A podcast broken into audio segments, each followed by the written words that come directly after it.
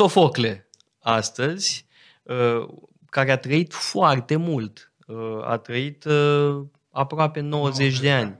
Da, e născut prin 497, a murit spre sfârșitul războiului Peloponesiac, 406, 405. Și o poveste foarte frumoasă despre cum fiul său l-a dat în judecată pentru că a spus că e prea bătrân, e senil, nu mai înțelege ce face și risipește averea familiei.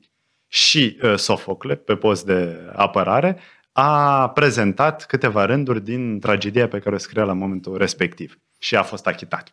Da, după care Fisul s-a ocupat de punerea în scenă a ultimei uh, tragedii, da, Oedip la Colonos. La Colonos, da.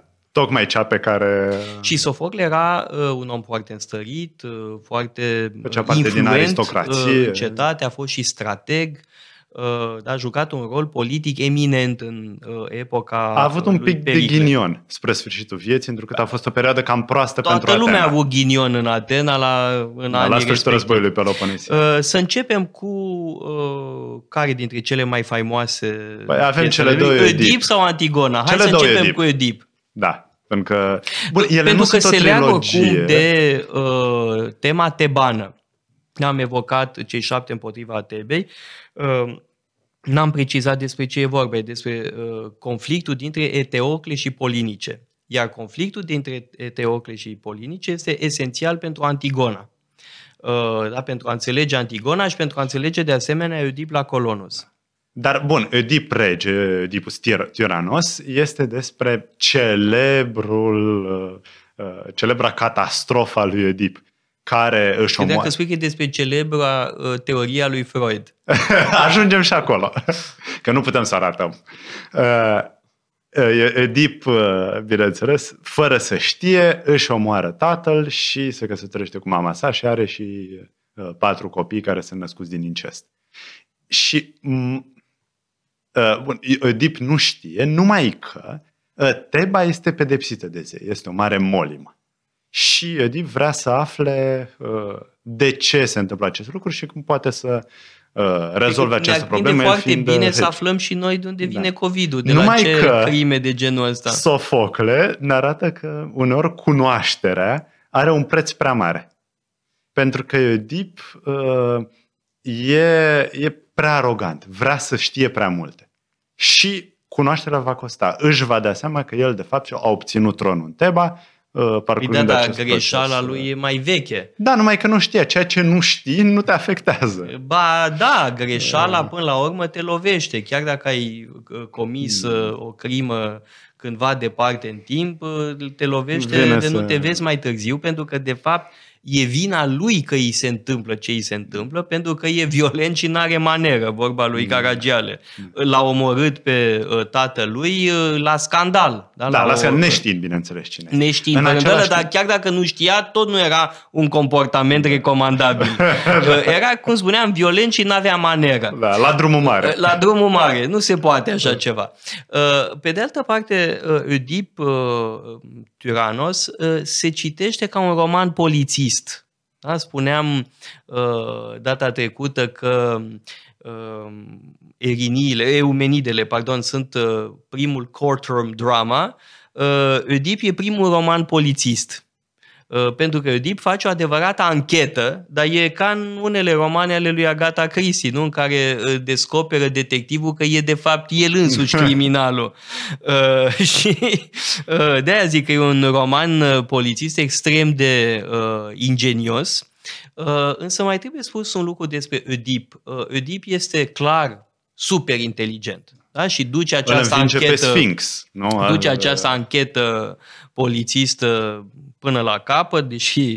Da, deși ar, poate ar fost mai inteligent să-l să ducă. se oprească, dar, pe de altă parte, cum spuneai, rezolvă enigma Sfinxului, însă aici cred că intervine o distinție absolut fundamentală între enigmă și oracol.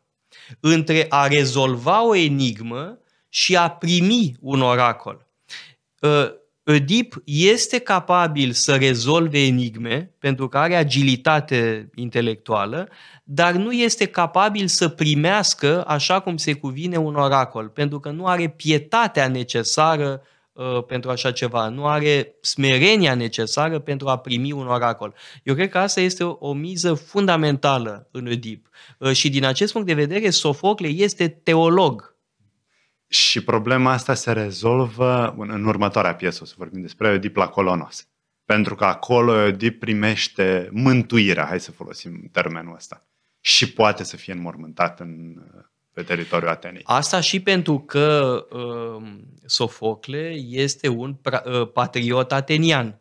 Așa arată cât de uh, primitori și de buni sunt atenienii. Da? Și în felul ăsta Oedip este primit în Atena și devine un protector al Ah, Atenei. sigur, da. Pentru că uh, asta era profeția despre Oedip, că acolo unde va fi înmormântat, mormântul va proteja orașul. Însă problema înmormântării este centrală în Antigona. Da? Pentru că uh, toată tărășenia pornește de la faptul că uh, regele Creon uh, nu vrea să fie înmormântat cel care a luptat împotriva Tebei.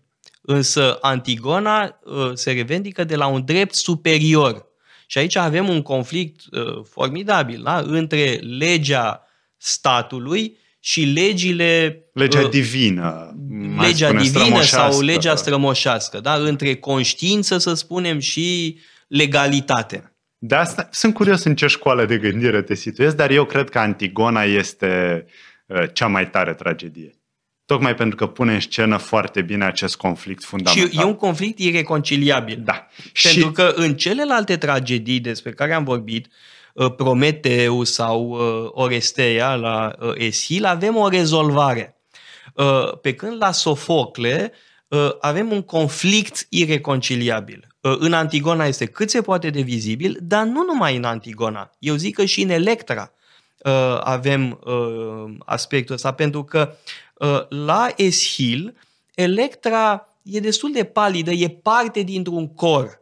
Ea, sigur, îl secondează pe Oreste, însă în uh, uh, Electra lui Sofocle avem un conflict uh, între uh, Electra și uh, sora ei, uh, Crisotemis. Da? Crisotemis nu vrea să uh, se răzbune, renunță, pleacă capul, în timp ce Electra uh, nu pleacă capul și e decisă să-și în răzbune fond, ca în tatăl. cazul Antigonei, nu Antigona și sora sa Ismina. Exact. E același... uh, Exact. Asta cred că este caracteristic pentru uh, Sofocle. Da? Punerea în scenă a unui conflict ireconciliabil.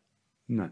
Uh, De altfel, cred că Oedip, uh, Tiranos și Antigona sunt cele mai interpretate, cele mai discutate și poate cele mai profunde tragedii. Iar Antici părea că uh, l-ar uh, fi preferat pe, ar fi preferat uh, Oedip uh, rege. Nu, Aristotel spune că e cel mai important. Modernii, mă gândesc la Nietzsche, la Hegel, la Kant, Antigona, sigur. preferă Antigona. Dar asta pentru că e această problemă politică. Și asta e o problemă foarte importantă pentru toți acești gânditori. Cum, care este relația dintre individ și legile statului? Cât trebuie individul să se supună? Da, bun, și avem, uh, cred, uh, elaborări moderne asupra temei astea. Da, este filmul la Three Billboards, mi se pare. Outside Ebbing, Missouri, Uh, da, este o... Sau uh, Opera nu știu, lui Antigona Teodorakis. lui Anui, uh, care de fapt vorbește despre rezistență în timpul A, da, a uh, fost războiului. și interesant că acolo uh, toată lumea se ducea la Antigona. Se duceau și francezii, se duceau și naziștii. Uh, Francezii, bineînțeles, vedeau Antigona ca pe o piesă de rezistență, Antigona care rezistă legilor nedrepte ale unchiului său, Creon. Naziștii se duceau pentru că spuneau, uite ce se întâmplă cu cei care nu ascultă de legi.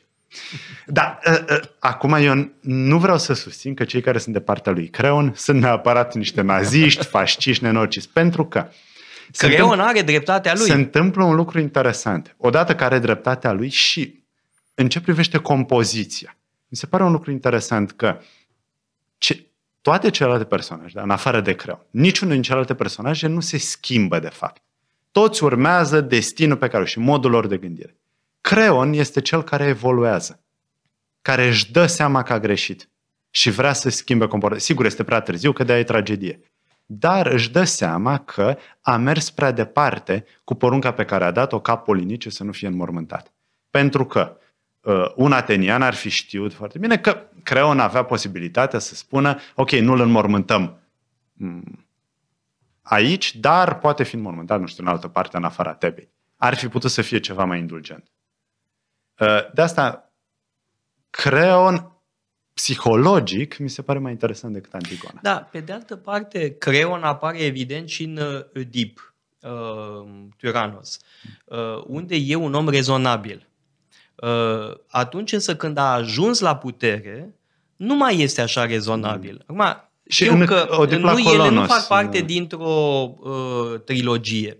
Însă Creon în Deep uh, e rezonabil, în Antigona nu mai e rezonabil, poate că e o formă de patologie a puterii. Da? Poate că i s-a urcat puterea la cap. Da. Poate că a devenit și el tiran, el care combătuse uh, tirania Poate. sau comportamentul da. tiranic al lui Oedip. Dar, da, să nu uităm că deja în Oedip la Colonos, care cronologic e intermediare, sigur nu în ordinea creației, uh, Creon vrea să-l convingă pe Oedip să se întoarcă, astfel încât să fie înmormântat în Teba, dar la porțile Tebei, nu înăuntru orașului. Pentru că n-a fost, Oedip n-a fost purificat de incest și de crimă.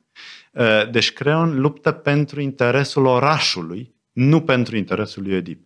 Și asta, să spunem, e de înțeles în cazul lui Creon, care până la urmă trebuia să guverneze.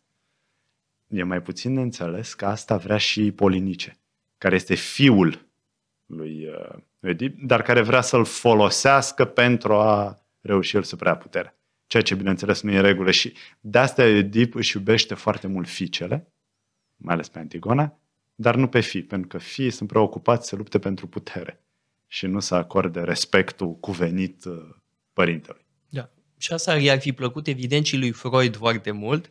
Uh, n-aș vrea însă să um, omitem uh, alte două piese despre care nu vom vorbi pe larg, dar care sunt pe nedrept neglijate, uh, și anume Ajax și Filoctet.